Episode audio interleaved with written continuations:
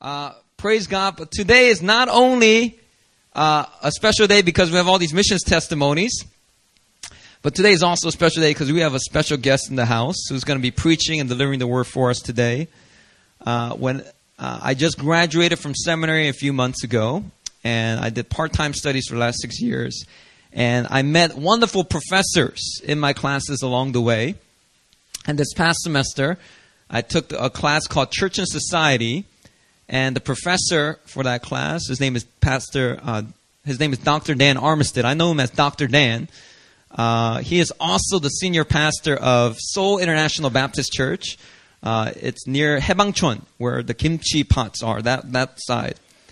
Uh, he has a wonderful, thriving congregation there. And on the first day of class, I, had, I asked him one question. I, I just asked him, What's your ministry background like?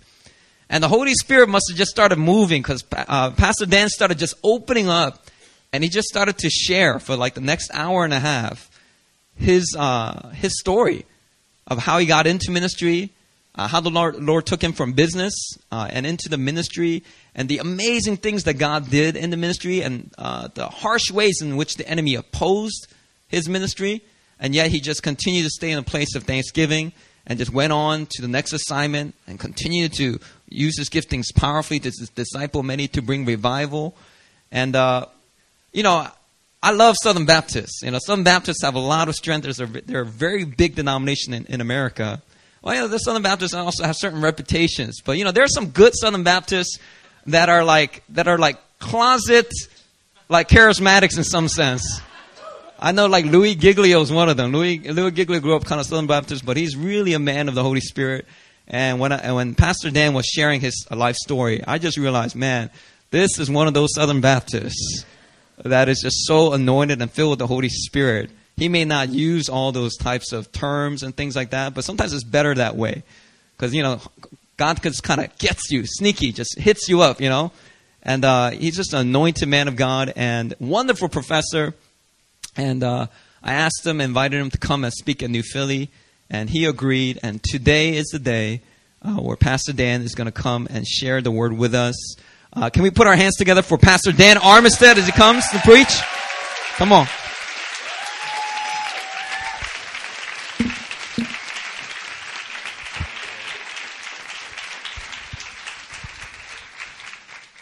Amen. Well, let's keep that part about uh, charismatic uh, quiet because, you know, I'm Southern Baptist. I got to stay in the closet. Actually, why do you think I'm here in Korea? Dr. Steve Chang over at Torch one day was kind of bragging on me to some people. He said, "Oh, he's here in Korea. He could be in a, this big church in the United States." And I said, "No, Steve, I can't. They don't want me there because I'm not Baptist enough." But I'll talk about that later. I'll say a word or two about that. I'm really honored to be here. I told the leadership team uh, at the prayer meeting that I would share some stories on Pastor Christian, and they applauded. I really don't have many to share, except I want to say one thing. I thank God that that the Lord spoke to Christian concerning something very important, punctuality. But in my class, the Lord had not spoken to him about that.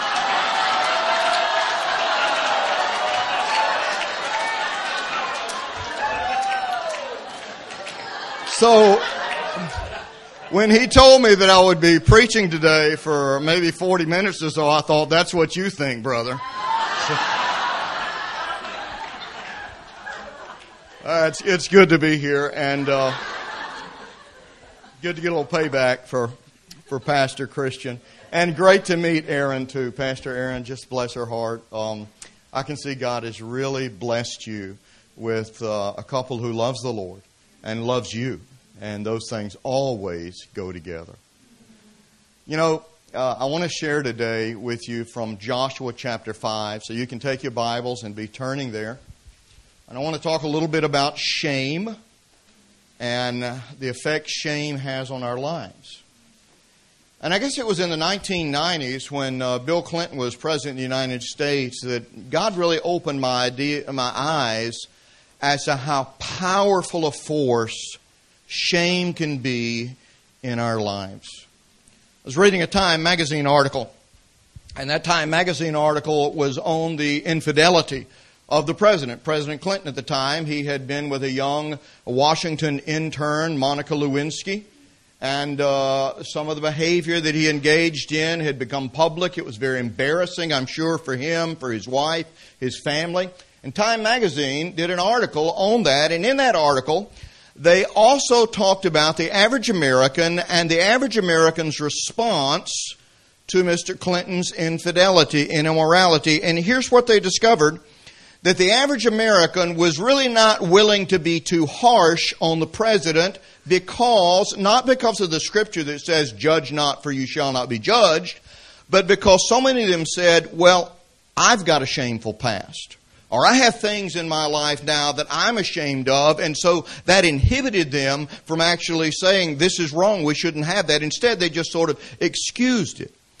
But here's what I saw as I read that article that powerful driving force of shame that is work in our society today, and it's still at work in many of our churches.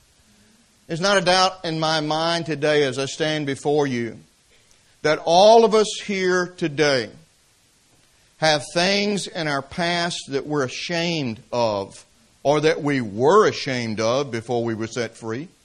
There's not a doubt in my mind that some of you are here today and you're struggling with things right now that you're ashamed of, maybe secret, hidden sins, sins that nobody else knows about but you. And yet that shame is affecting your walk and your life and keeping you become becoming the man, the woman that God has called you to be through Jesus Christ. Now I just want to ask you a question today, just answer to yourself. What are you ashamed of? What is it that's haunting you? Maybe it is something from your past and you just can't shake off the shame, even though you've experienced the salvation of Christ. It just sort of follows you. It's like a ghost of guilt and everywhere you go you feel so ashamed. Or maybe you're here today and, and there is something right now that's in your life and, and you're just ashamed. You want to be set free. You want to be the man or the woman God has called you to be, but, but you're still living in that shame. Whatever it is, and wherever you are today, I want you to hear me very clearly when I say this. You don't have to live in shame.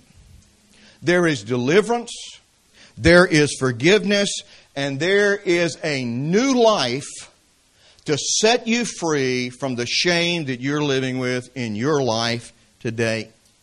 And that's what Joshua chapter 5, verses 1 through 13 is all about. I've been preaching through the book of Joshua in our church, and I actually skipped this passage. I'd never preached on it before, and I, after I went through and preached on Jericho, as I read chapter 5 a couple of weeks ago, the Lord just said, Now you need to preach on that. I don't always preach through every verse of every book that I preach on. Joshua is a classic example. I'm just several chapters to give my people a flavor and idea of the book, and then encourage them to get into it and study the Word for their own. But I skipped chapter 5, and God began to deal with me about that. And then this week, as Christian called, the Lord just put it on my heart. He said, This is the text I want you to share at New Philly. I may come back and share it next week at SIBC. I don't know. But this is a word for you today, and I'm convinced of that. Now, I say this often at SIBC, and I want to mention it here today. This book is an awesome book just even, listen, just as a historical book, as a book of wisdom, as a book of moral statutes, this is a great book. It's the greatest book in the world. But this is more than a book. We get more than history lessons, lessons about life. We receive from this book more than wisdom, more for guidance in how to live our lives. This book was written by those who were inspired by the Spirit of the living God. And so the words on the pages of this book, these are more than black ink splashed across a white page. This is the word of the living God. And the same God who is at work in the lives and hearts of those who pen these words, the same Spirit is at work when you and I open the pages of this book. And so today we're going to look at something that happened some 3,000, 3,500 years ago, but through the Spirit of the living God at work, He's going to take that day that God rolled the shame away from Israel, and He's going to make it true in your life today, the day that God rolls the shame away from you. So I want to encourage you as you start, be in prayer for yourself, for others around you, that the Word of God, the living Word of God would go forth, and that what happened 3,500 years ago would be a reality in your life and in the work of the Holy Spirit here at New Philly today. Let's read it, uh, beginning in chapter 5, verse 1. Here's what it says. As soon as all the kings of the Amorites who were beyond the Jordan to the west, and all the kings of the Canaanites who were by the sea heard that the Lord had dried up the waters of the Jordan for the people of Israel until they had crossed over, their hearts melted, and there was no longer any spirit in them because of the people of Israel. At that time, the Lord said to Joshua, Make flint knives and circumcise the sons of Israel a second time. So Joshua made flint knives and circumcised the sons of Israel at Gibeath Haaraloth. And this is the reason why Joshua circumcised them. All the males of the people who came out of Egypt, all the men of war, had died in the wilderness on the way after they had come out of Egypt. Though all the people who came out had been circumcised, yet all the people who were born on the way in the wilderness after they had come out of Egypt had not been circumcised. For the people of Israel walked forty years in the wilderness until all the nation, the men of war who came out of Egypt, perished because they did not obey the voice of the Lord. The Lord swore to them that he would not let them see the land that the Lord had sworn to their fathers to give to us, a land flowing with milk and honey. So it was for their children, whom he raised up in their place, that Joshua circumcised for they were uncircumcised because they had not been circumcised on the way. When the circumcising of the whole nation was finished, they remained in their places in the camp until they were healed. And the Lord said to Joshua, Today I have rolled away the shame of Egypt, or the reproach of Egypt from you. And so the name of that place is called Gilgal to this day. While the people of Israel were encamped at Gilgal, they kept the Passover on the 14th day of the month, in the beginning on the plains of Jericho. And the day after the Passover, on that very day, they ate of the produce of the land, unleavened cakes and parched grain. And the manna ceased the day after they ate of the produce of the land. And there was no longer manna for the people of Israel, but they ate of the fruit of the land of Canaan that year. What an awesome passage. Can't believe I've skipped that in the past. But you know that's the way it is with God's Word, isn't it? You'll read it, and it, uh, it may be something I've read a hundred, a thousand times, and I come back to it, and there's new life and new meaning, and the Spirit's at work. Now, the key to this verse, the key to understanding what's happening here is verse 9. Because that's where God says, see, today, today, I have rolled away. Think of that image. I have rolled away like a heavy stone. I have rolled away the shame of Egypt. I like the way that the New Living Bible translates the verse because that's exactly what it says. Today I have rolled away the shame of your slavery in Egypt. Your slavery. Most Bible scholars who have looked at this passage will tell you that's it. It was the shame of slavery that was rolled away. Now, what is the shame of Egypt? It's the shame of slavery. Now, I don't think of anything that could possibly be more degrading, more demeaning than slavery.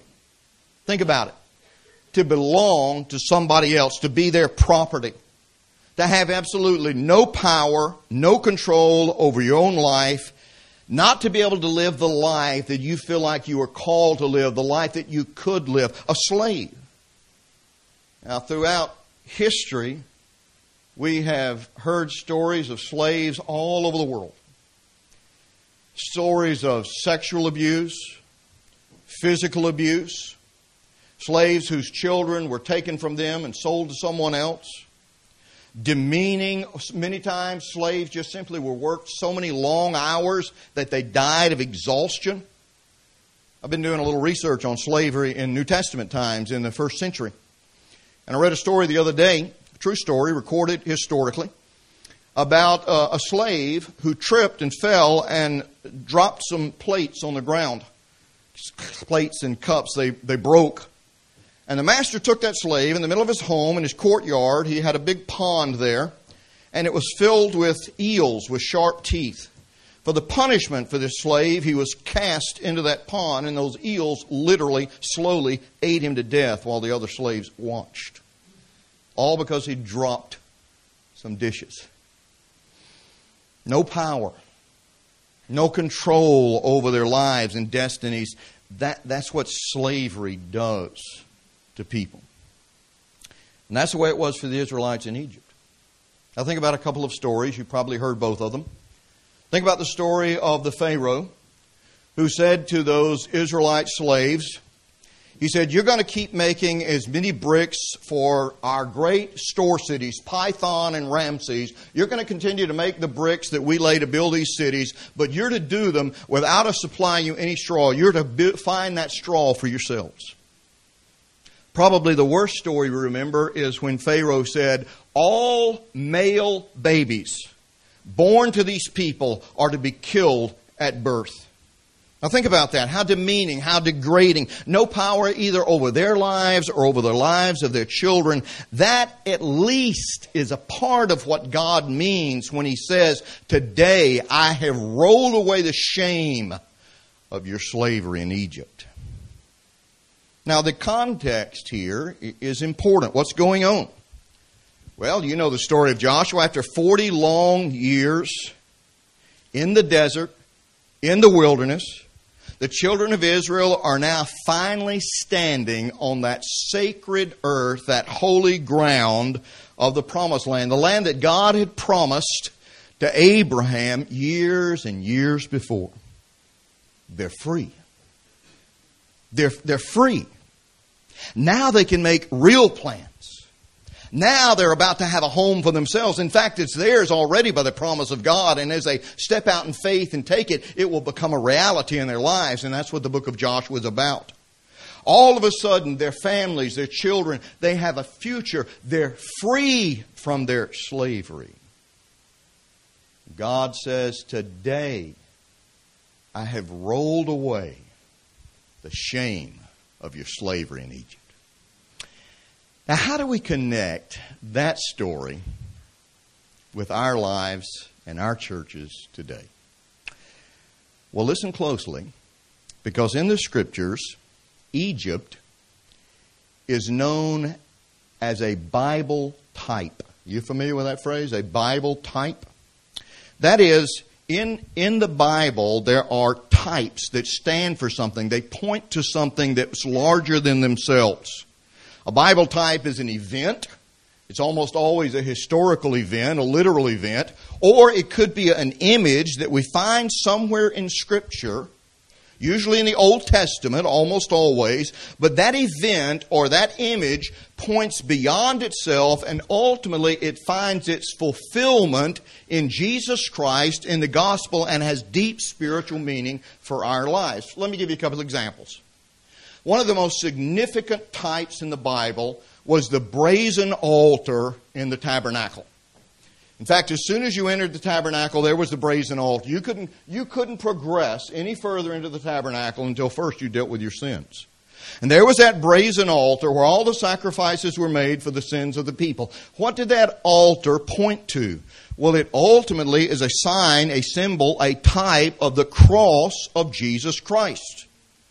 And if you read in the book of Hebrews in the New Testament, all the animals and all the blood shed there, that blood, all those thousands of animals slain there, pointed beyond themselves to the ultimate fulfillment in who? Our Savior, our Lord, Jesus Christ. Those are strong Bible types. The high priest in the New Testament points ultimately to Christ, our high priest, but also points to you and me as priests and ministers of the new covenant.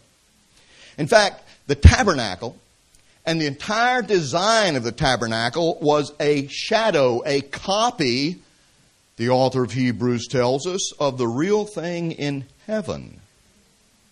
The Passover in Egypt is a Bible type. What does it point us to? Again, it points us to the cross of Jesus Christ. God told his people to mark their doorpost on the top, on the bottom, and on either side. So that thousands of years before crosses were known to man and used as form of execution, God had his people paint in blood on their doors a sign of the cross. The, all of these things are Bible types. Circumcision in the Old Covenant foreshadows baptism in the New Covenant and ultimately community, covenant membership. We'll talk about that in a few minutes. In fact, both Passover and circumcision are seen in this passage. They're a vital part of what this passage is about. I want you to take your Bibles and turn over to the New Testament. 1 Corinthians chapter 10. 1 Corinthians chapter 10. One of my favorite passages of Scripture because it does take this Bible type that we're talking about so clearly today and lays it out for us. The Apostle Paul is writing, and really he's giving a warning here but I want us to simply look at the beginning of this passage because that's where we see the type. He says, For I want you to know, brothers, that our fathers were all under the cloud, and all passed through the sea, and all were baptized into Moses in the cloud and in the sea. And all ate the same spiritual food, and all drank the same spiritual drink, for they drank from the spiritual rock that followed them, and the rock was Christ. Now, if you just look at those four verses, you can see very plainly what Paul's doing. We see the image of baptism and the image of Passover celebration, communion, mirrored there. And that's what we're seeing back here in Joshua chapter 5. So, again, Bible types are events or images in the Old Testament that ultimately point beyond themselves, and we see their ultimate fulfillment in the pages of the New Testament and in the person and the ministry of Jesus Christ. Now, Egypt and the delivery of God's people, the Israelites from Egypt, is a major Bible type. That's what Paul's talking about here in 1 Corinthians 10. What kind of Bible type is Egypt? And the answer is it is a type of our slavery to sin and the shame of sin in our lives. Think about Israel when they were in Egypt. When Moses stood at the burning bush, he asked God, What is your name? Who are you? So I can tell my people when I return. They didn't know the name of their God. Their parents had not passed it on. Somewhere along the way, the ball was dropped, the torch was dropped, so they didn't know the name of this God. And yet they're crying out, and God says to Moses, I've heard the cries of my people. They didn't even know who God was. They didn't even know what to call him. I wonder how many people maybe we have here today that you cried out in your pain and your heartache and your suffering. Maybe you're agnostic, atheist. Maybe you're just a marginal believer of whatever faith and you cried out to some unknown God because the pain was so bad you didn't know where else to go, where else to turn. You cried out to God, and God heard your cry. And God revealed Himself to you, and God delivered you. Well, that's what's happening here. God delivered a people who didn't even know His name, didn't even know who He was, didn't know His nature. He delivered them from their slavery and oppression. Boy, that's a picture of all of us, of me and you. So Egypt's a Bible type. It's a symbol that reflects the greater reality of all of our slavery to sin, the slavery that all of us have experienced at one time in our lives. Egypt represents the world. And the Pharaoh, to be even more specific, is a symbol of the prince of the power of the air, Satan, and there's so many passages of scripture that talk about those who are under the power of Satan, those who are walking in darkness and death. I want to look at two passages of scripture with you today in the New Testament. One is in Romans chapter 6, verse 20. And the other, if you want to mark your Bible, is in uh, John chapter 8. Romans chapter 6, verse 20. And I'll read verses 20, 21, and 22. Look at what Paul says here. For when you were slaves of sin, you are free in regard to righteousness. What does that mean? When you were slaves of sin, you couldn't do anything righteous. You couldn't live for God. You couldn't live the life that God wanted you to live. You were a slave. Paul says, when you were slaves of sin, you were free in regard to righteousness. But now look at verse 21. but what fruit you were getting at that time from the things of which you are now ashamed. For the end of those things is death. But now you have been set free from sin and have become slaves of God. The fruit you get leads to sanctification, and its end is eternal life. Now, John 8, these are the words of the Lord Jesus Christ, a very well known passage. Jesus is speaking in verse 31, and here's what it says So Jesus said to those Jews who had believed in him, If you abide in my word, you are truly my disciples, and you will know the truth, and the truth will set you free. The truth will set you free. And of course, they go on to say, We are the offspring of Abraham and have never been enslaved to anyone. That really wasn't quite true, was it? How is it that you say you will become free? So here's what I want you to see. How this passage in Joshua chapter 5 ultimately points to me and to you. Disciples and followers of Jesus Christ, set free from our slavery to sin, set free, listen, from the shame that sin brings into our lives. But now I want you to notice those other two very clear Bible types that I've already mentioned that are found in Joshua 5 and that set us free from sin and shame. And the first one is in verses 2 through 7. So back to Joshua 5. Just look down verses 2 through 7, and you'll see there that what he's describing is what? Circumcision. Circumcision. Now, what does circumcision point to in the New Testament? Ultimately, circumcision in the New Testament points to baptism, which points to covenant membership. The whole book of Joshua, you know it's about? The covenant community of God. God's people taking hold of God's promises and knowing all, all that He's asked, uh, all that He's promised to give them. That's what Joshua was about. So circumcision is the counterpart of baptism in the New Testament. Now, I am a Baptist, and you know, I just cringed when he said Southern Baptist. I don't even say Southern Baptist at SIBC. I love what E.V. Hill said about. Anybody know E.V. Hill? He's been a E.V. Hill, a big African American preacher in Los Angeles for years. And we invited him years ago to preach at one of our big 10,000 member uh, conventions in the Southern Baptist Convention. And I was at that convention, and E.V. Hill got up there, he's not a Southern Baptist. He got up there and said, I love you, Southern Baptist. And we were all excited. Oh, he loves us. And I want to tell you why I love you. He says, I love you not because of who you are. I love you because of who you think you are. So I don't even mention Southern Baptist, but I love Southern Baptist. And I'll tell you, I, I'm a Baptist. I didn't grow up Baptist, but I'm a Baptist by calling. I am a Baptist by um, choice, and I'm a Baptist by conviction. Now, I'm not a company man, and I'm not a denominationalist. 1 Corinthians chapter 12, verse 13 says this about baptism. I won't say a word about baptism in a minute, but first let's look at what the scripture says. It says, We've all been baptized by one body into one spirit, or by one spirit into one body, the spiritual body of Jesus Christ. Now, that body that we've been baptized to is not a denominational body, right? It's not a Baptist body, it's not a charismatic body, it's not a Presbyterian body, it's not a Methodist body. It is the body of Jesus Christ. And I'll often say at SIBC that I really think Baptists are the minority in our church. Our focus is on the body of Christ.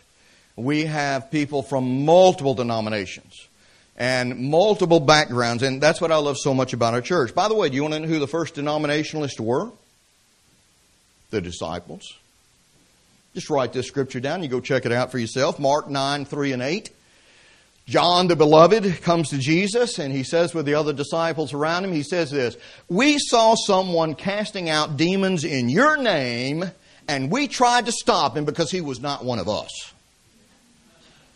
What does that sound like to you? and Jesus said, No way. He said, He who's not against us is for us. Jesus, with open arms, welcomed anybody that was about the Spirit and the work and the ministry of Him. We need to do the same thing. We're always pointing out our differences. We're always trying to criticize our theology. I want to tell you something about theology. I, have got a doctorate in theology, but let me tell you, I see through a mirror dimly. Someday I'll see face to face. And God's taught me enough over the years to realize that we may describe things differently. We may see things differently. We may look at the same coin, but you're looking at the head and I'm looking at the tail, but God's looking at our hearts. So ultimately, Jesus rebuked John and his disciples. They were the first denominationalists. But back to what I'm saying, I'm a, I'm a Baptist. And of course, Baptists are known most for what? Immersion baptism. When people come to, to faith, we, we dunk them in the water. Now, chapter, Romans chapter 6, verse 4, which is ultimately spiritual fulfillment, does describe baptism. Here's what it says.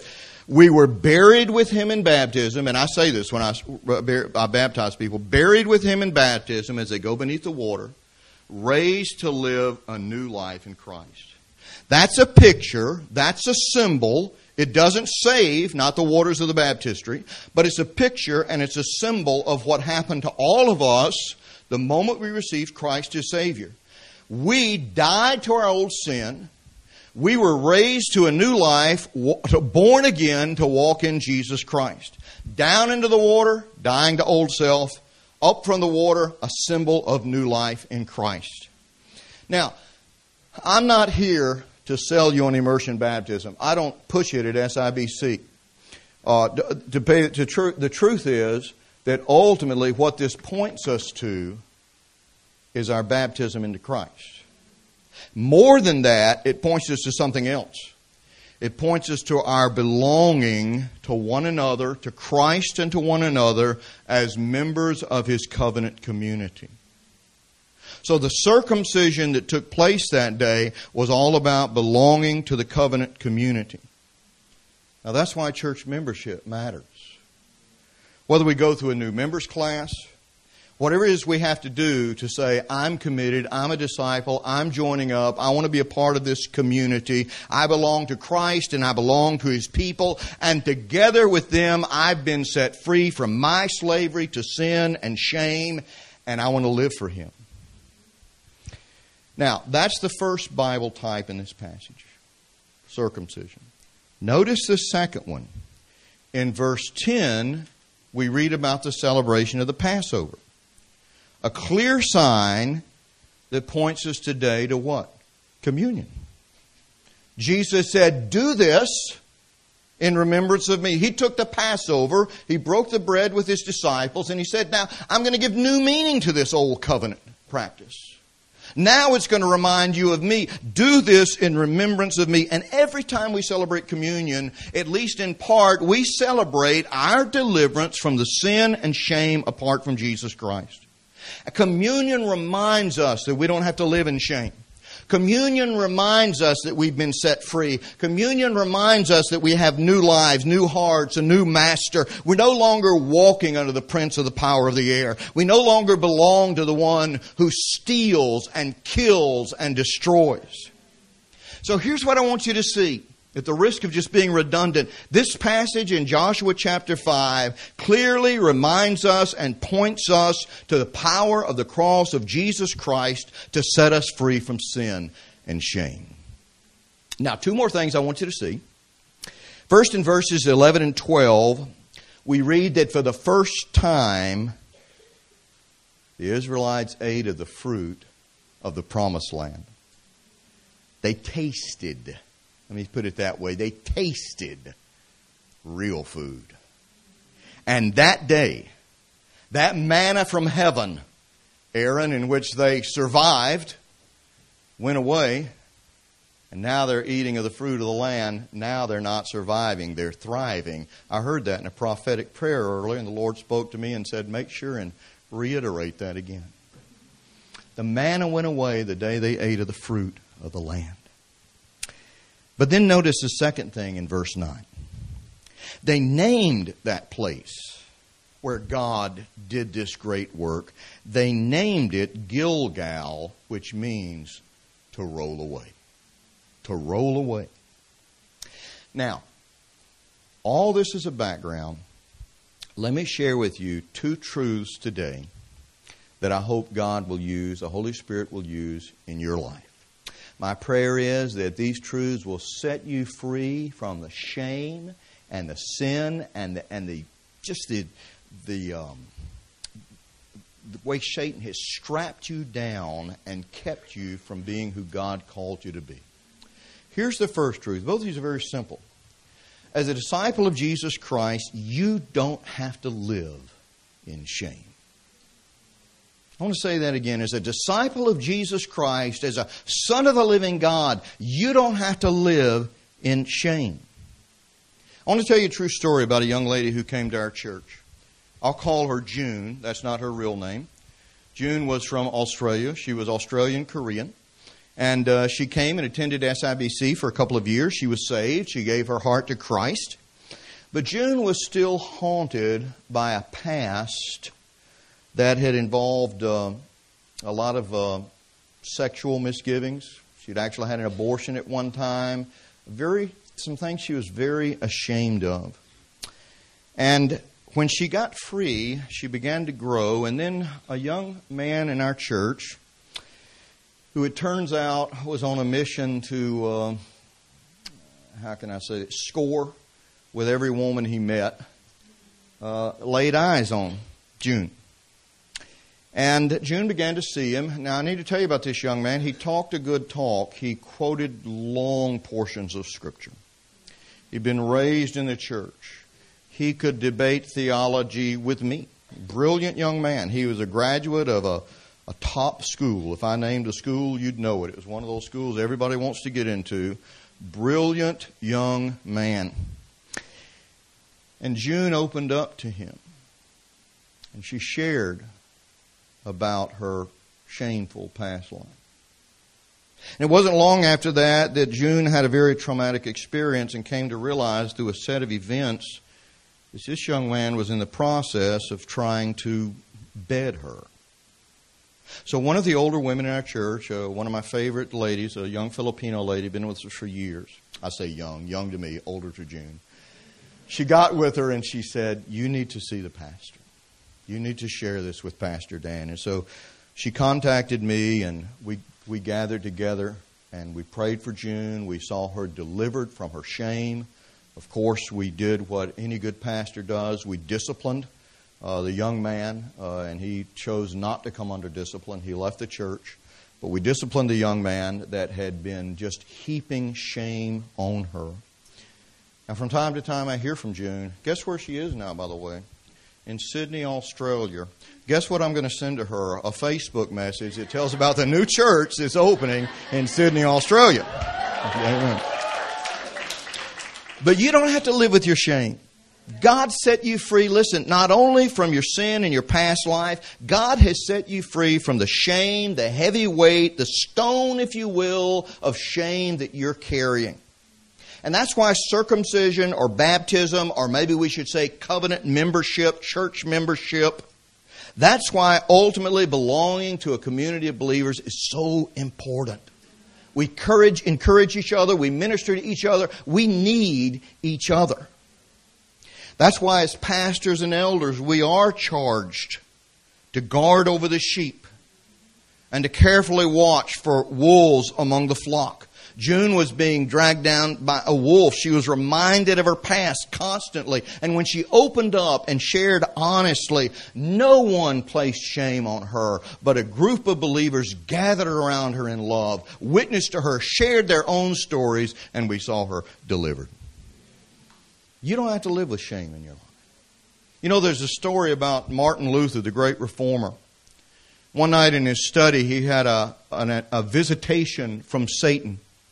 Satan just appeared to him, and Satan began to write on the walls of Martin Luther's study past sins and shameful things in his life, current battles maybe that he was having. And from time to time, the devil would turn around and he would say to Martin Luther, or Martin Luther would say to the devil, he'd say, Is that all? And the devil would turn around, he'd write some more of Martin Luther's sinful, shameful past. And finally, Martin Luther asked the devil, Is that all? And the devil said, isn't it enough? And Martin Luther quoted 1 John 1 7. He said, Now write across all those sins these words, and the blood of Jesus Christ, his Son, cleanses us from all sin. And all of a sudden, that vision and all of his sin on the wall vanished. Now, some of you have Satan whispering in your ear. Everywhere you look, everywhere you turn, Satan is reminding you of some shameful event in your past. Next time you hear that sinister voice, I want you to do two things.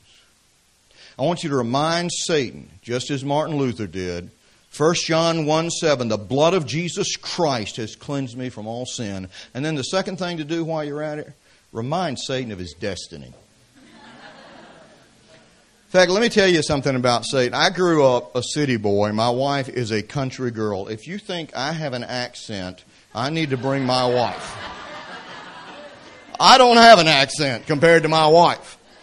She had a group of girls over last fall. She'd have them over every Wednesday at the house, and we had some girls from Malaysia, Korea, just a lot of second language people. And, and Sherry would get to talking using all these southern sayings and colloquialisms. You know, instead of saying nice or ice cream, Sherry says nice and ice cream. she, she, grew up in the country, went to school barefoot. She's not here today. I can tell all the stories on. But, but that, what was I talking about anyway? Oh. But after I started dating my, my wife who'd grown up in the country, I heard an interesting story. And I grew up in the city. I grew up in Atlanta, Georgia. And I always thought that chicken came from the grocery store. You know, that's where we got it. We walked in the store, that was a pack of frozen chicken. You brought it, you took it home, and you ate it. Well, when Sherry was growing up, you know, she was with her parents and her grandparents, and often when it was time for chicken, they'd just go out in the chicken yard at night. And they'd scatter the seed for the chickens to come eat. And she says, oh, yeah, you know what's coming. And on more than one occasion, she said she'd watch her grandmother just talking, you know, with her sister, and they're carrying on talking. All of a sudden, grandmother run there, pickle chicken, wring its neck, and throw it over the side of the chicken yard. And for all practical purposes, that chicken was dead once it hit the ground. But it would still sit there, and if you weren't careful, if you got too close, it could scratch you or peck you. All those nerve endings were still at work. But for all practical purposes, the chicken was dead. Now, I want you to remember that about Satan. On the cross, Jesus reached out and wrung Satan's neck. He's finished, he's over, but he's still dangerous. And if you get close to him, he will hurt you. So maybe Satan has entered into your life, maybe through somebody else, like in June's case. Maybe through just simply his sinister voice that you're listening to instead of the voice of God, and he's reminding you of some shame in your life. One of our greatest ministries at SIB is Pure Desire. And we have men, we do have one for women also. Uh, it's, it, right now it's not going, but we have a lot of men struggling with pornography and sexual sin. You know, when I was growing up, in order to see pornography, we had to purchase it or find it in the garbage. Nowadays, all you have to do is get on the internet. And it's searching for you. I was on the other night on a sports uh, maybe ESPN or some sports network. I can't remember. My wife was there, and I, I said, "Look at this." And there was really, it was basically porn advertisements on the sports site. So men, so many men are getting roped into this. It's a secret sin. Nobody sees. Nobody knows. But it's poisoning our lives, our marriages, our families. Our pure desire leader at SIBC has been in his mid 40s. He is, uh, all his life, he struggled with same sex tendencies. You know what? He's the leader. He's been completely clean from pornography for over a decade. He's made his life celibate to the Lord. I don't understand all the issues involved in homosexuality and same sex attraction, but I tell you what, when I look at this man in his 40s, as a leader of this group, leading mostly heterosexual men, but he's doing it out of purity. He's been set free from shame, and he's made a decision yes, I do struggle with this, but I'm going to be free and clean and minister to the Lord. I'm giving my life celibate to Christ. There are a lot of shame, a lot of secret sins. Here's what I want you to hear me say you don't have to live in that shame.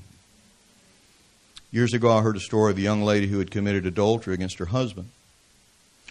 She was so ashamed. She received healing, forgiveness. She reconciled with her husband, told him, confessed to him. But she was so burdened with the shame, and Satan got in and began to bring so much guilt into her life that she actually began to just lose her sanity. God blessed her and her husband with a child. One day her husband came home unexpectedly. Uh, just didn't know really why, but he felt the Lord had asked him to come home, and he found his wife literally trying to choke their little child to death. After counseling and therapy, she was set free and a lot of prayer. But they asked her why. And she said, I was so ashamed of what I'd done that I felt like the only thing I could do was give God what was closest to me. Now, sin and shame can actually drive you crazy if you let it. Don't live in that shame. You don't have to. Here's the second truth I want to share with you only God can roll away the shame from your life.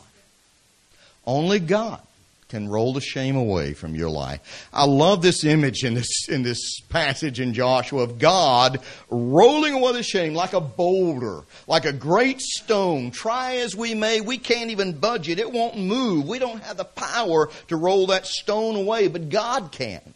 And I love this picture because, like everything else in this passage, ultimately it points forward into the New Testament. And I can't help but think of Pilate, that Roman governor, who sealed the tomb and who placed the boulder, the stone there, so that no one could roll it away. But who rolled that stone away? God sent his angel. God rolled the stone away, and out of the tomb, those women who went to embalm the Lord Jesus Christ on Sunday morning found an empty tomb and an angel who said, He is not here, He has risen.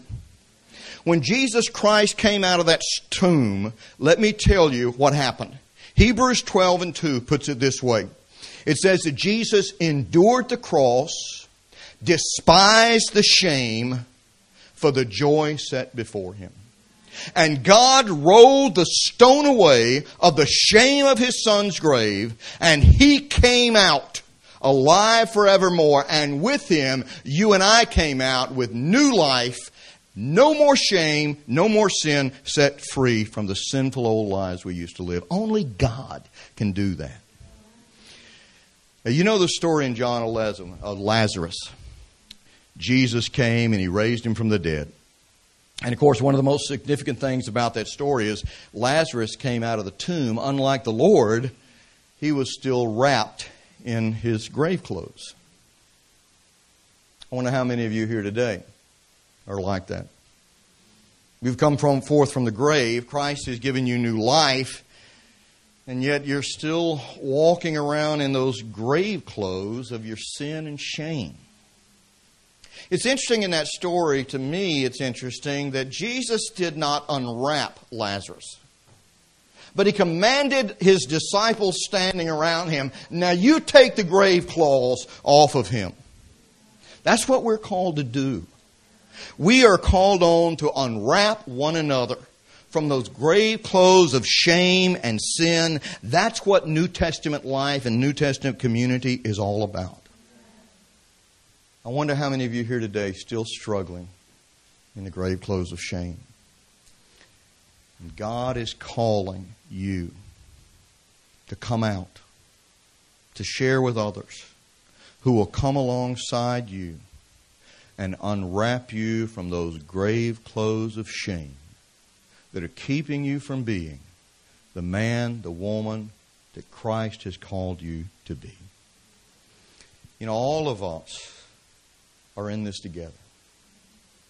We're all sons of the living God. We're all disciples of Christ. And all of us need desperately to be set free from our shame. Today, I want to encourage you to do something for me. I want to encourage you to be set free from shame. Some of you, and this is where I heard Aaron earlier, and the Lord really spoke to me. Some of you are believers, you're disciples, but you're still eating manna. You're just surviving in the wilderness. God is gracious to give you that manna. But God is calling you to something more. Not to just survive, but to thrive. He wants you in the promised land that He has for you in this church. And God wants you to step into that land. Trust Him. Don't be like that former generation. But step into that land and take hold of the fruit that is there, and I promise you, you'll stop eating manna and you'll begin to taste the real fruit of what God has for you and your life. Only God can roll the stone away. But ultimately, the question is will we ask Him? Will we trust Him? Will we obediently and faithfully believe that God will set us free? Let me pray with you today. Lord, I thank you for New Philly. I thank you for this church today and the, just the evident power and presence of your Spirit at work here. Lord, I thank you for this passage of Scripture that uh, just given birth in my heart a couple of weeks ago. At the time, I didn't realize it really more than anything else, it was for this time and this day. And I thank you that I've been able to share it with, with these just, Lord, just precious group of disciples. I sense you doing a great work in this church and in the lives of those who are here. My prayer today is that shame would be rolled away. My prayer today is that even as the Israelites had such a powerful experience that day in the presence of the Lord that they named that place, always a sign of something significant. Let's mark this. Let's, let's put an altar here. Let's remember what happened. Lord, I pray that today would be the day that people would name this day in their lives that they would say, This was the day that the shame was rolled away. This was the day that God set me free to be all that He's called me to be, to fulfill the plans that He has for my life. And Lord, I pray that the power and presence of your Holy Spirit would come today and make that possible through your Son Jesus. And it's in His name we pray.